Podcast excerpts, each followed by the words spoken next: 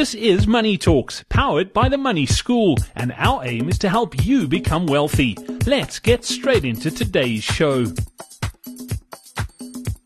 Welcome on to this edition of Money Talks. I've got money coach Gary Kale with me once again. It's all powered by The Money School. My name is Brad Brown.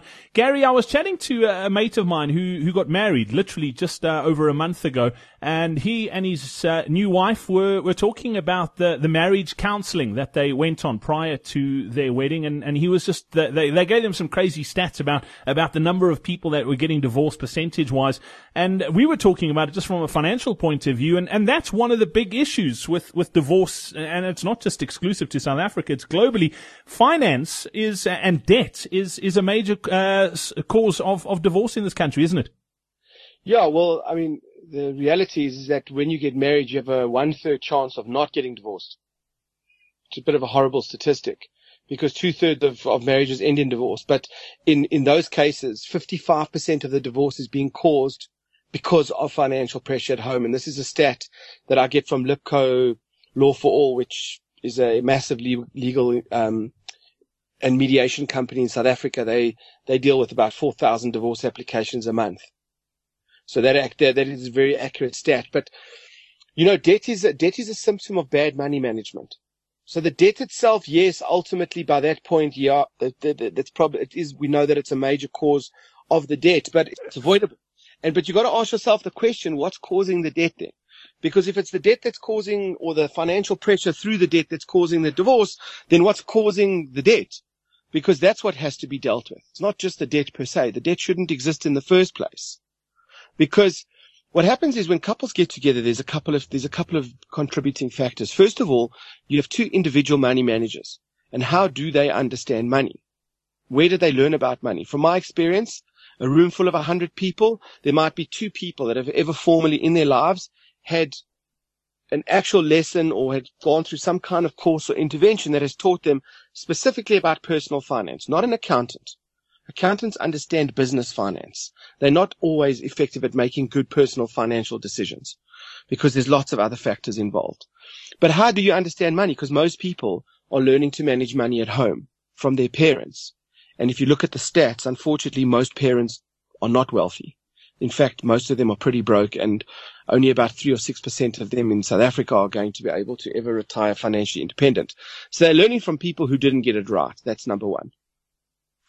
The second, the second issue is, is what is their actual skill with money? So not what they, what their attitude is towards money. What do they actually know about money? And I can tell you that from meeting most people when they, they first start any of our courses, I mean, I would rate the average, like, skill level.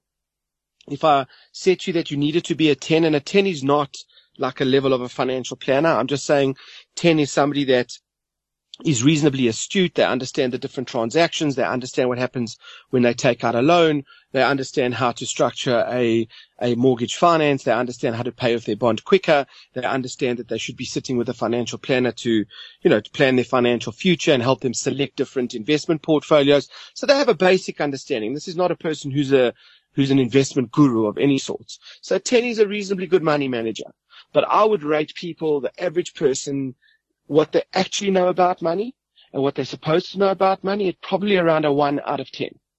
There is, they, they really are in the dark, and they have absolutely no skill. They have no idea what to do with their salary. Literally, they will spend their whole life chasing money, getting up early, coming home late, making huge sacrifices.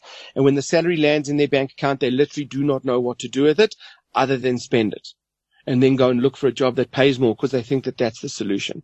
So it's that they have no previous education, or the people that they learnt it from are giving them bad habits or w- with money, or no understanding. They also then don't understand the financial world that they live in.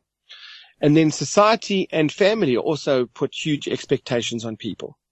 You know, as an example, if, if, if somebody took a decision that they were going to prioritize wealth in their twenties, or let's say they're mid-twenties and they're thinking about their next ten years, and they went and they bought a little rental property, and as a result of buying the rental property, they can't afford to buy a fancier car.